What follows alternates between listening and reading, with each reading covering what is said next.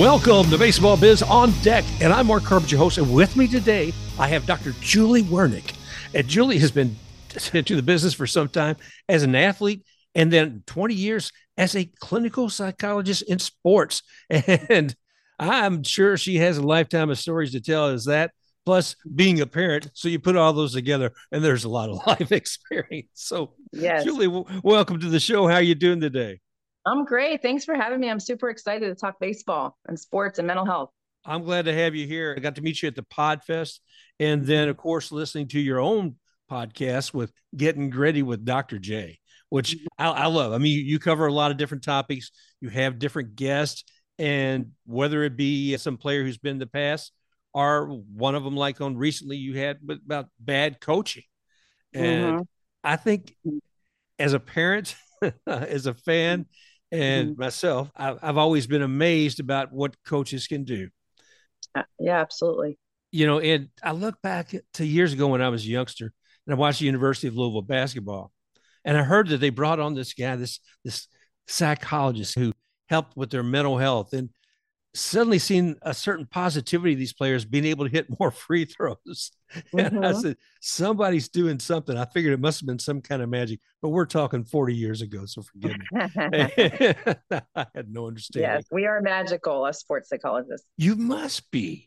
I mean, to, to see the turnaround that you guys are able to deliver with the work that you do is, is mm-hmm. amazing to me. I mean, you're able to listen, hear, and give guidance that's proven well. I, and while we're talking baseball, I know, what was it? One of your, one of the folks you work with, was it Eric Homa? He posted something the other day about having mm-hmm. a challenge, but right. he, he had a plan to face it. And it sounded like that was something that maybe you had worked with him on.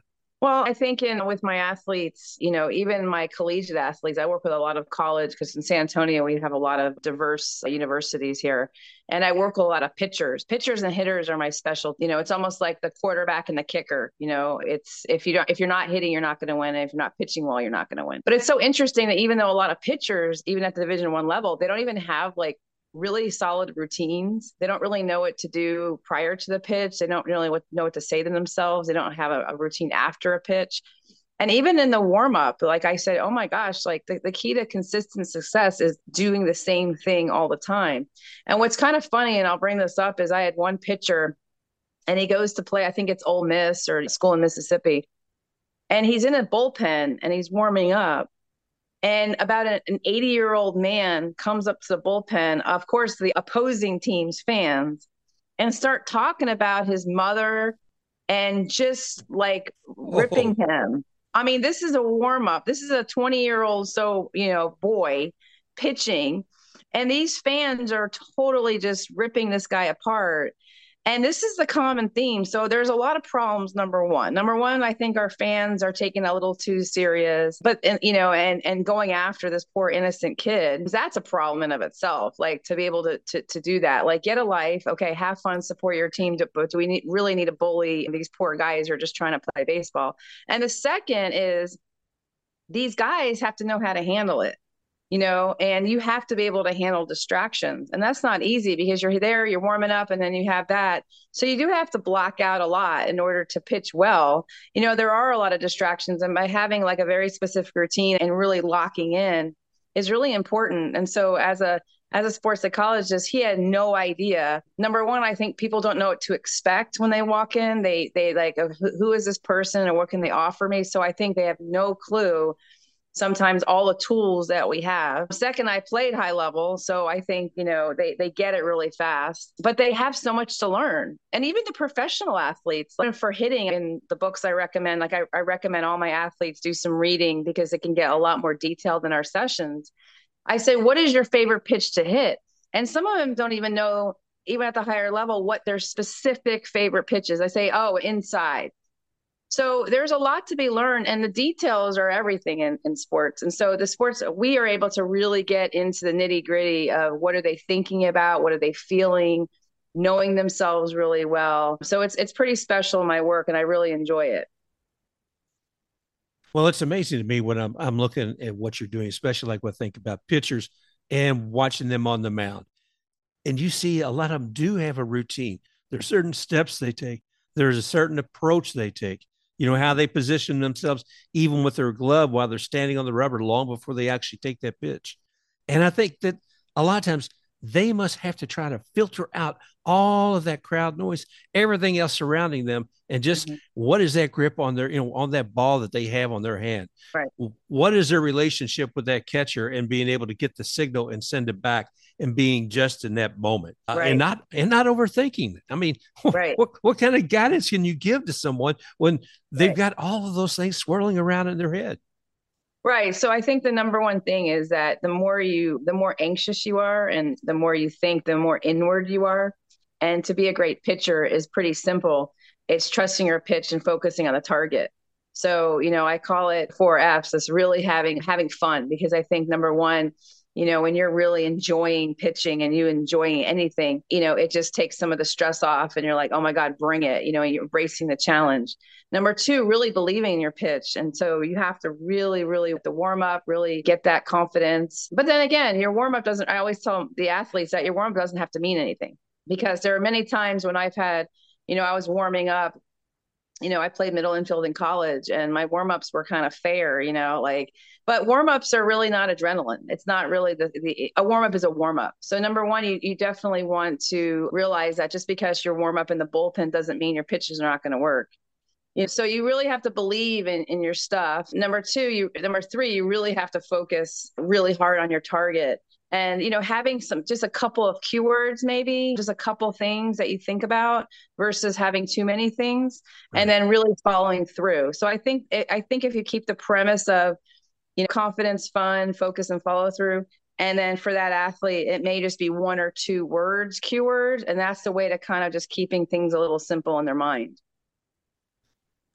Simplicity seems to be the key then, and like you said, focus. So that, that is interesting. And, and I would, I would think that would be sometimes very difficult to get to. I know my, my own life, whatever I'm working with, st- staying focused is, is seems right. like a real challenge.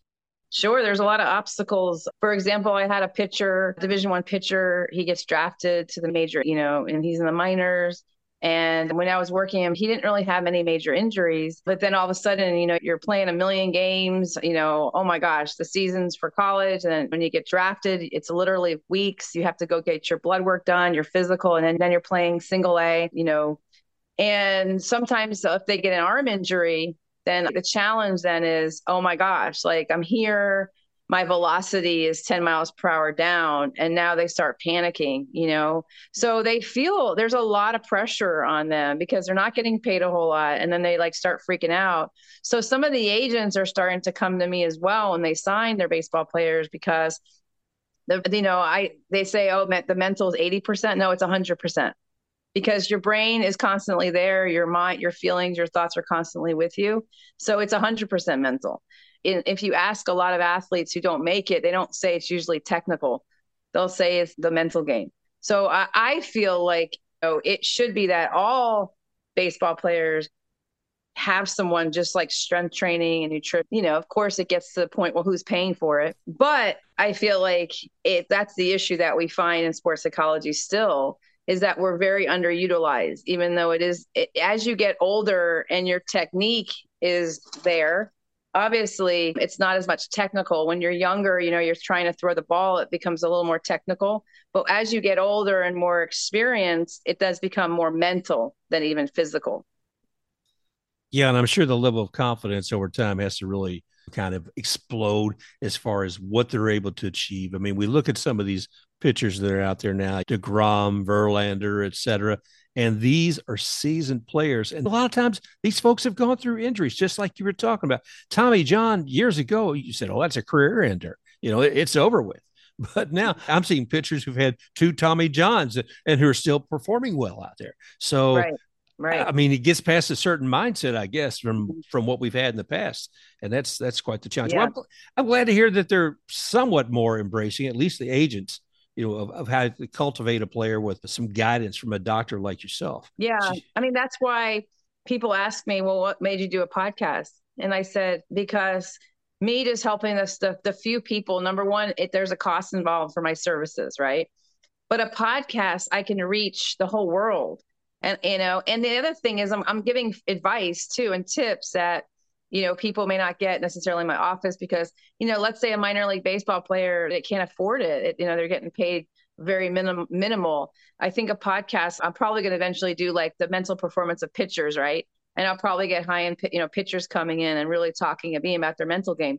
But number one, they can't be ashamed because they have to, they have to share their experience with others. And that's the problem. People will go on and talk about their physical rehab, but a lot of them are afraid to, to say, oh yeah, I work with a sports psychologist. So I think that's the problem right there is, is how do we get, how do we get us for athletes to say, you know, and I'm, I've been in San Antonio for many years, and not hardly any coaches seek me out. The players who find me are the players and the parents. Mm. And this is the problem.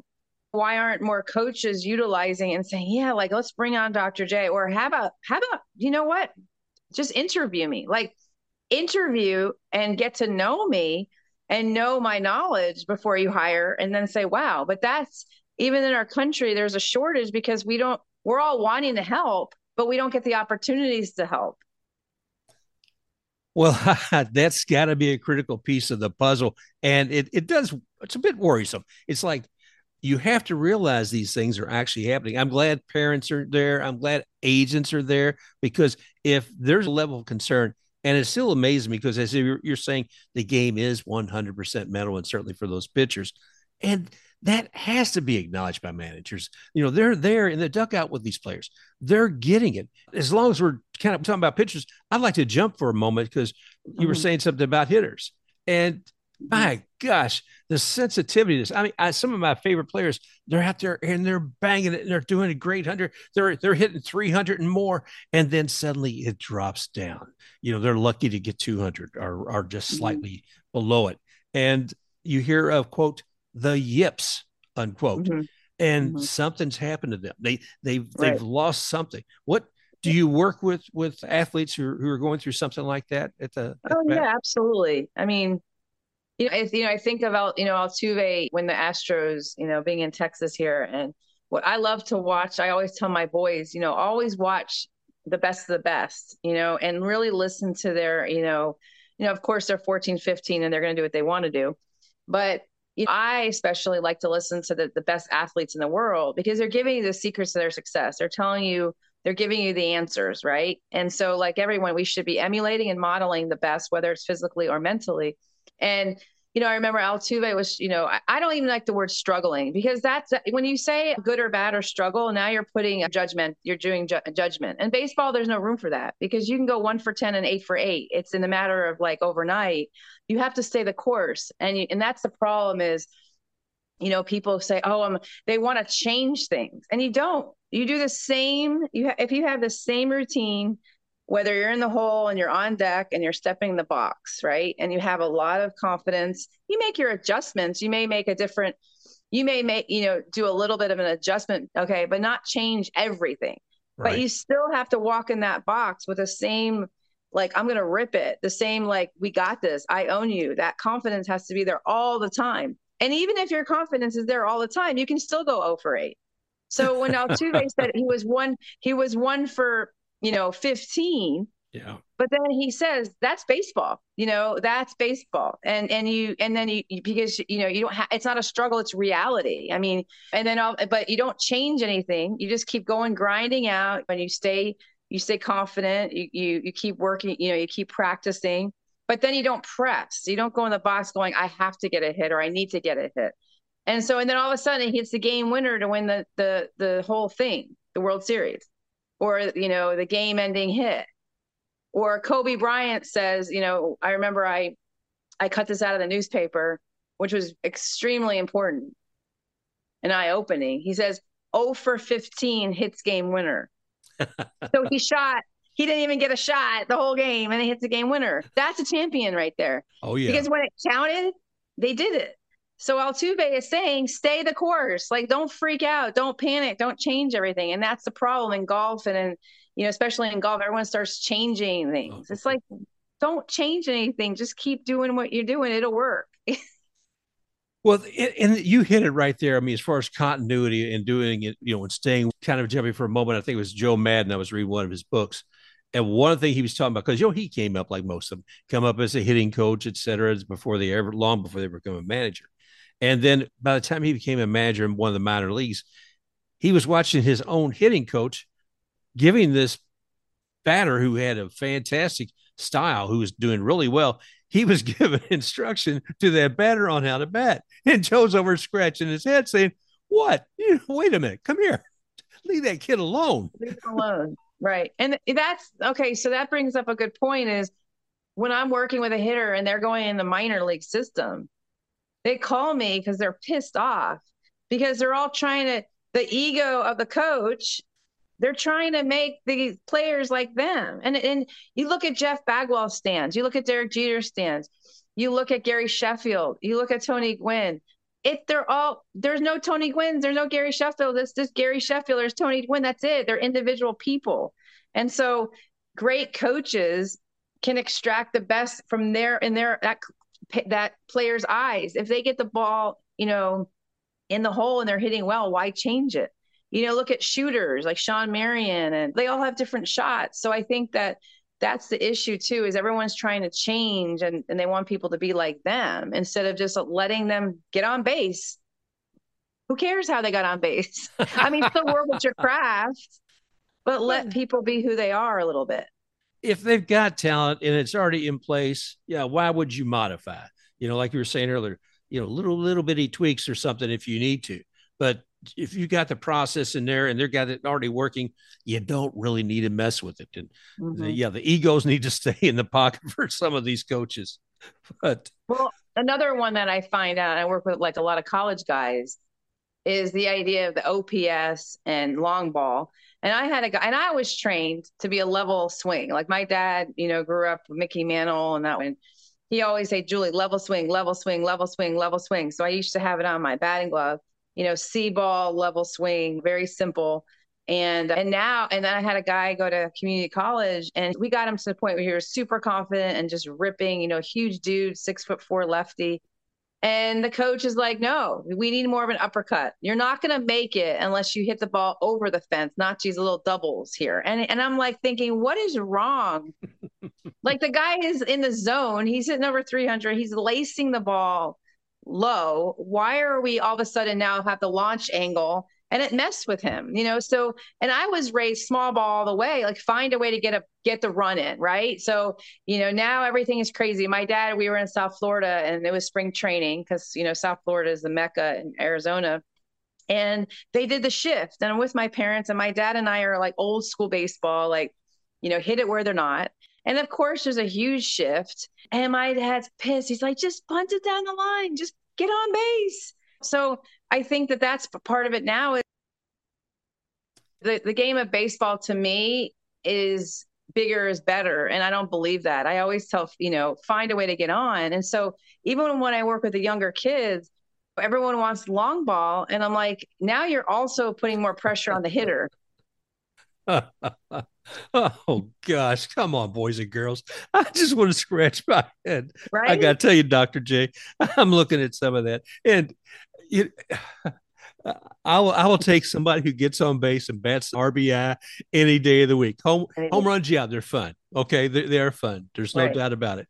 But okay, one of my favorite players, I'm I'm Tampa Bay fan, not, not no surprise there, but Yandy Diaz. I love watching this man at bat because mm-hmm. he goes up there and there's no telling what he's going to do. He's measuring each pitch as it comes in. He's got a sense of where that box is for the strike zone. And he, he strikes out rarely.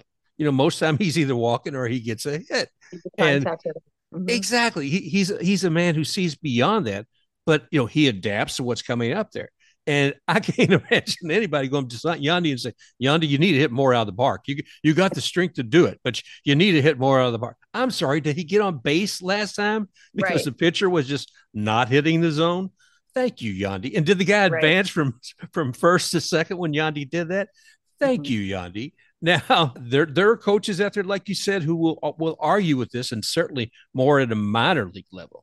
And that takes me to another topic, because recently, you did a podcast where you were talking about bad coaching. oh, oh boy. Yeah, right. I think, I think we've all known them. You know, even as an athlete, I'm sure there mm-hmm. were there were people you're going along the way say, good Lord, you know, yeah. I've got to find my own mindset with this. And right. uh, one quick story for me.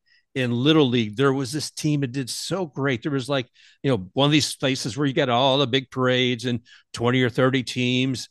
And this one coach, he had such a great results each year, but he also stood up and screamed and shouted at each one of those players, and they'd go home crying, you know. And mm-hmm. I, I don't know how he had any kind of success, but I always felt for those players. And, and I thought, yeah. What what can we expect of a coach? What does a good mm-hmm. coach bring, certainly at a level like that? Well, I mean, the under age of twelve, the, the dropout rate for Little League Baseball, eighty percent dropout because of poor coaches under the age of twelve, and that's research-based, that's evidence-based. So obviously we're failing the, the Little League Baseball players. I think what happens is, you know, parents get overly attached to winning in their ego. And so whenever you whenever you coach out of like too much emotion, that's an issue right there, okay? Because yelling, I mean, yelling, first of all, it's kind of common sense that you perform better when you're not having a lot of pressure on you. And so if a coach is yelling at you like, come on, you got to get a hit, that's not the necessarily the best approach, but you hear it all the time. You, so I think we perform better when we know our coaches really believe in us. And I think it's very common sense. Like when you think common sense, positivity, relaxation, trust breeds great performance. But the coaches actually do the opposite of that. And the problem too is because right now, especially like at the, the high school or college or professional level, everybody's there taking your spot. And that can cause a little bit of an issue because then if you're not performing, someone else is there to take your spot. But I think at the, I think great coaches understand that you're going to make physical errors. You're always going to make a physical error. Like you're always. And so that's my biggest problem is that coaches expect perfection when you're not getting it. Like in baseball, you know, it could take a bad hop and, and, and boom, or you can hit the back of your glove. So a good coach should not even say a whole lot because great, because the players already know what they did wrong. You know, so negativity, pressure, that's why kids are dropping out left and right is because it's not fun. And and baseball and all sports should be fun. And when you're playing fun for fun and you're enjoying it, great coaches can be intense. They can be like, come on, we got this, or bring it, or let's go. But they don't have to be abusive. And that's the difference. You can I, be intense, but positive. I like that because unfortunately, this particular coach, his intensity was not positive. He was the kind of guy you'd see him pointing a finger, getting in the face of the child where practically spittle was getting on him. And he, he was a big imposing man on top of that. So let me ask, I mean, because you did say you got parents, you got agents, and you got players coming in. Well, are coaches themselves seeing that they need some kind of help? Are, they, are we seeing coaches at all coming in and, and seeing yourself or others for some guidance? Well, here's the, the problem too, when you're getting in the collegiate world is if you don't win, you don't stay. And so athletic directors also, this is a systemic problem because parents and athletic directors and the, the leaders of the organization also have to understand the mentality of trust and building. And that takes time. And, but if the athletic directors too are very much like, oh, well, you're not winning M S B, that mean, that means that you're not doing well. That's not true. You could be improving and not winning.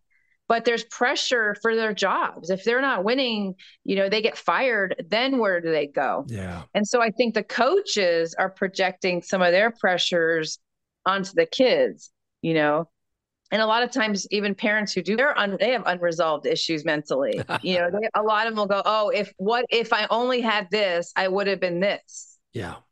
If I only had my parents or if I only had privates.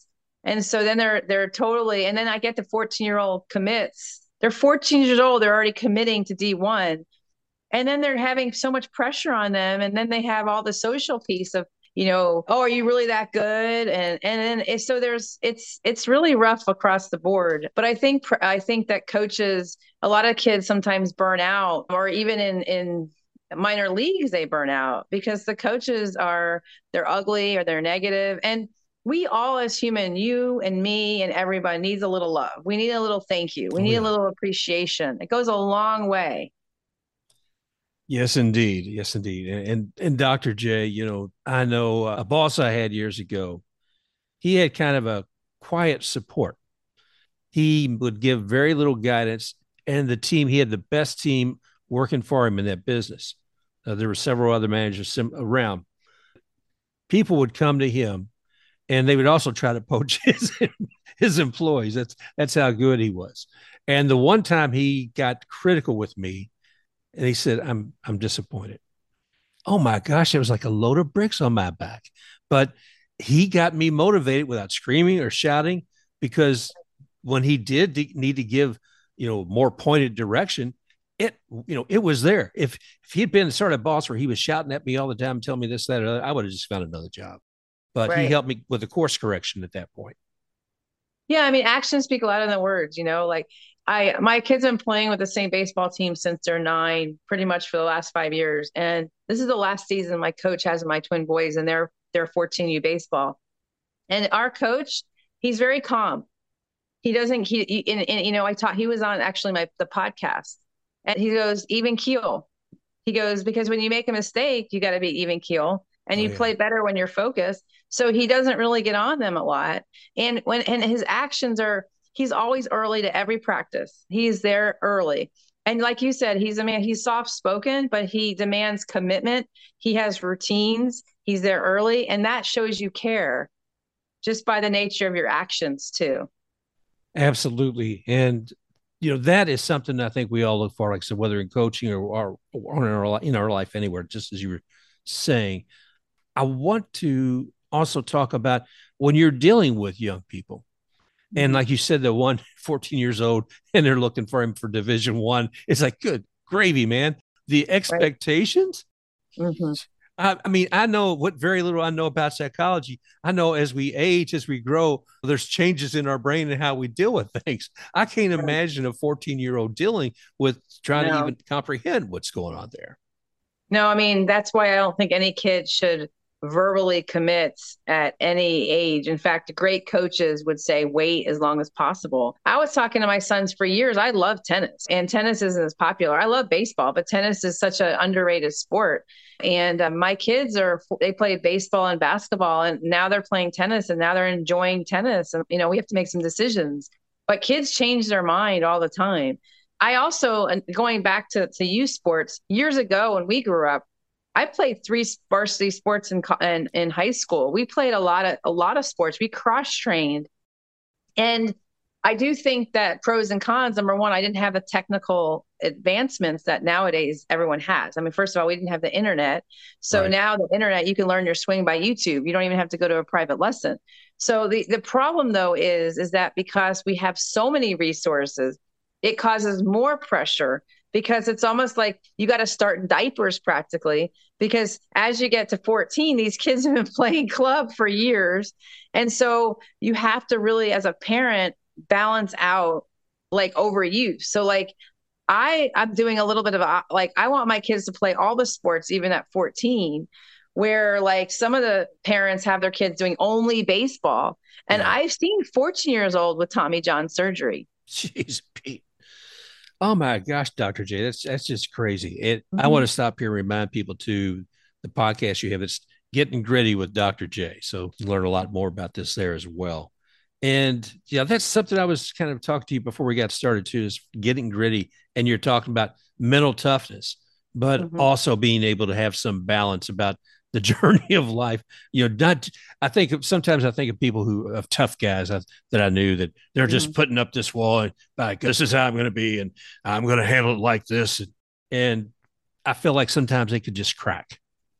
Oh yeah, absolutely. I do work with, I'm very proud. I work with some vets who suffered from P T S D, and we, we talk in our meetings that crying should be the new sexy instead of muscles, because when you, you know, guys and girls, whether you're a muscle builder or you're a champion athlete or a bodybuilder, or if you're from a different country, we're all the same, you know, and you, you have to be able to know who you are. You got to know your swing very well. And you not, you got to know your emotions very well.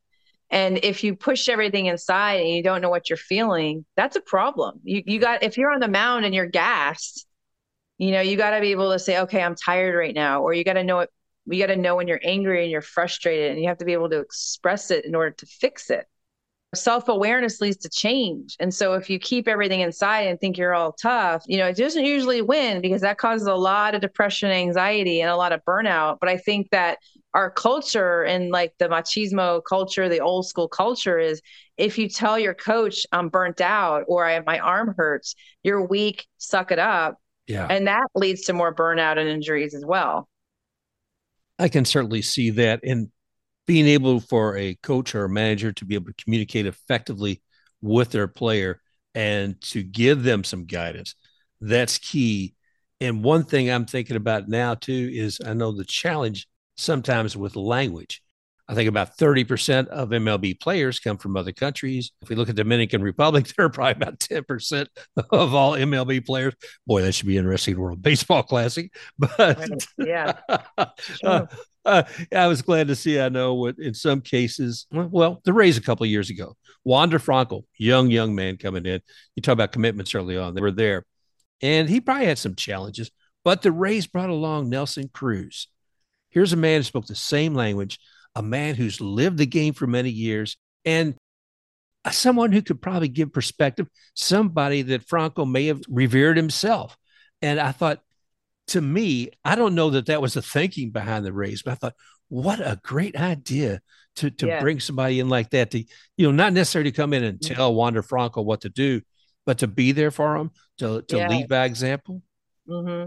Well, yeah, I mean, to mentor him and to be there for him. And well, that's the whole idea, that the more teams that are more cohesive, you know, and that's an issue. Like with women's sports, they can come around and talk and like do team building, but it's all, like almost like the guys, like, how do we create a brotherhood, you know, of like play for each other? I think that like if a guy is struggling, yeah, I would probably go to my, I would say, listen, you know, Nelson, like, hey, talk to him, go to dinner with him, include him, take him, you know, make dinner, go hang out, be there for him, support him. That would make him feel, that would break him in like a glove a lot quicker. And the more he feels included and supported and cared for, the better he's going to play probably. So that's another piece, you know, is feeling trust and empathy and kindness and playing for each other. You know, when I interviewed Matt Adams on my podcast, they talked a lot about the Nationals when the Nationals, when they won the World Series, they they were not good at the beginning. I mean, they were like struggling, you know, and they all went into the dugout, I mean, into the clubhouse and say, guys, like, let's have fun. Like, we know how to play baseball. Let's enjoy the game. And as they started enjoying the game and just playing game by game, one at bat at a time, you know, yes, it's like, yes, we want to win the World Series, but that's like a magnet.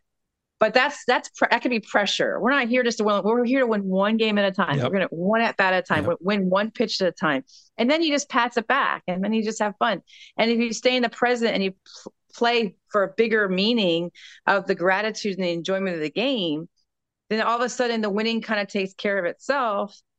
So they had, but it was great that they had this come to meeting going, okay, guys, let's reflect what's not working and let's change it. That's evolution. Amen. But I think that we get a lot of or old school organizations that are doing the same thing over and over again. And I'm not going to call out the Rangers because the Rangers haven't won a whole lot, or, you know, the teams that haven't won, unless we can name it. That's a problem. That's not the players, you know, and I don't care. Oh, yeah. Like people can say it's the culture. It is the culture. It is the leadership, because these are great. These are Major League Baseball players.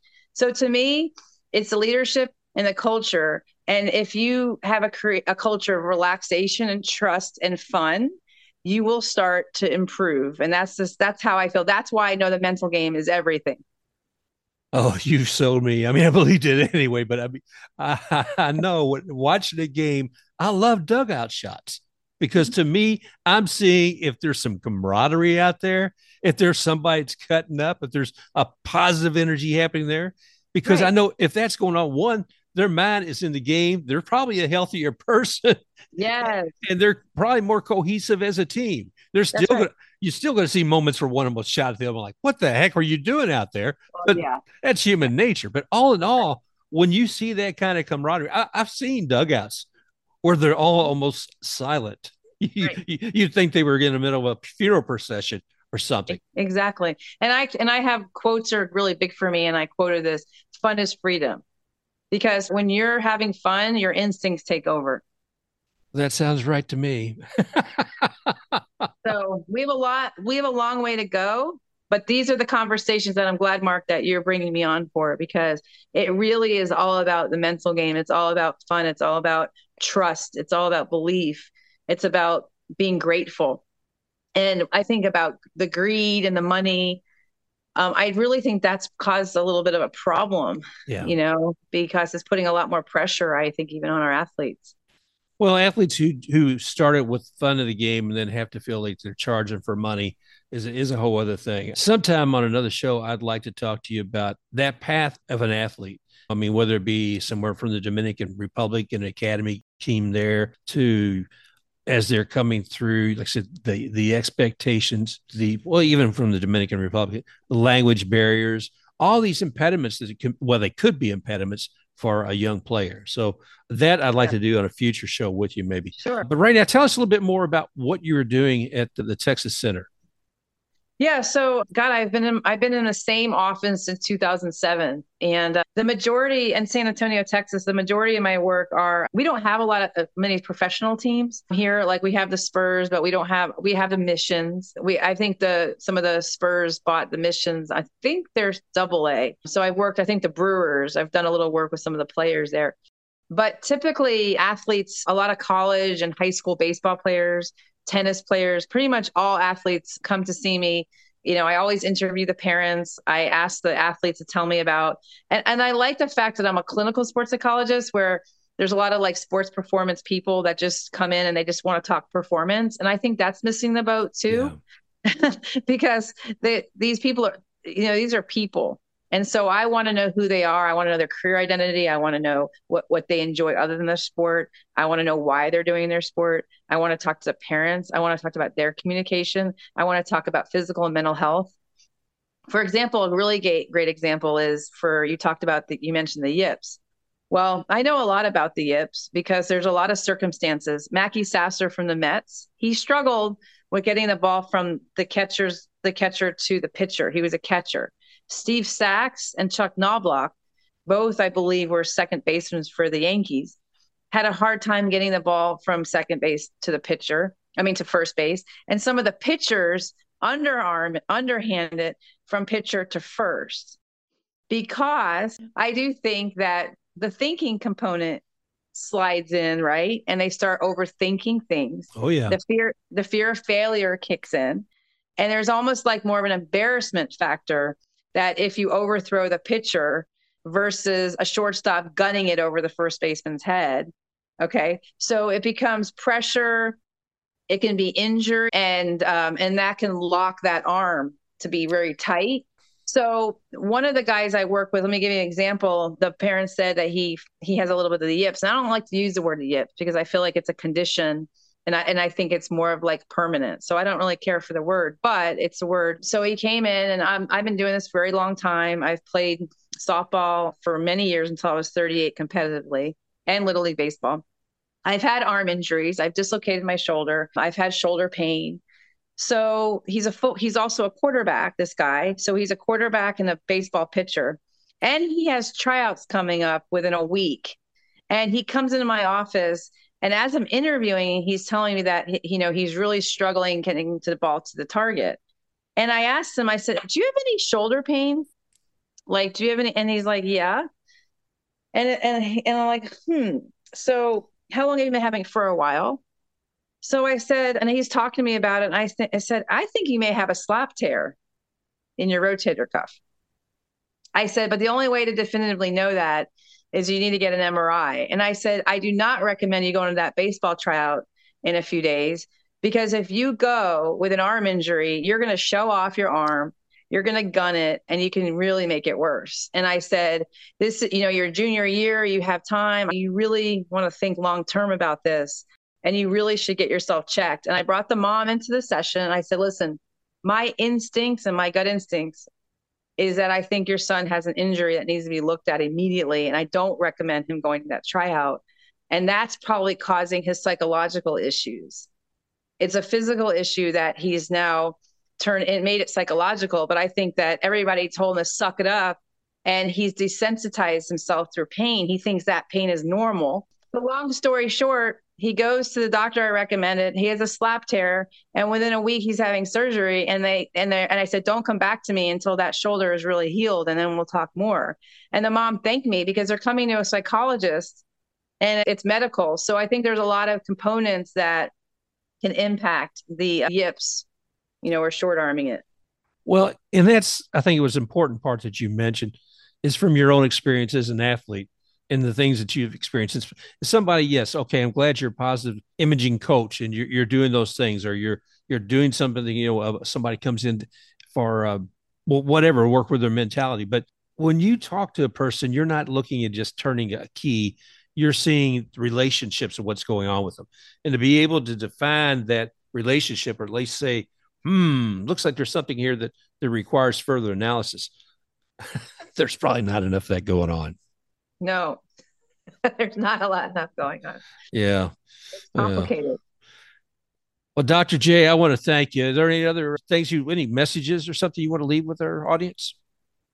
I think that we need to tell our audience that they should be doing more, whether it's reading hitting books or mentality of hitting or pitching, ask, you know, supporting our kids, not giving them all the answers. But we need to spend more time developing the mental game and not just the physical game. And it's okay. And I always tell people that going to a sports psychology consultant is just another coach. We're we're just coaches. And so we need to really, I really want to push that agenda today, is support your athletes, give them every resource they can, and have no regrets, especially with your kids. Wow. Well, we've been speaking with Doctor Julie Wernick of Getting Gritty with Doctor J. If you haven't checked out her podcast, please do so. I think it's very illuminating. She has some great guests on there and certainly some great topics. Julie, thanks again for joining us here today on Baseball Biz on Deck. And I enjoyed uh, it. I look forward to talking with you again real soon. All right. Thanks, Mark. We've been speaking with Doctor J. That's Doctor Julie Wernick today on Baseball Biz. Julie's a clinical sports psychologist. You can find Doctor J on her podcast, Getting Gritty with Doctor J, or on her website at w w w dot getting gritty dot com. Thanks again for listening to Baseball Biz. And as always, remember, you can find us here. You can find us on podcast directories everywhere. Go ahead and leave us a review. We'd love to hear what you have to say. Or you can find me, Mark, on Twitter at TheBaseballBiz. Thanks again for listening, and we look forward to seeing you again real soon. Special thanks to X Take R U X for the music Rocking Forward.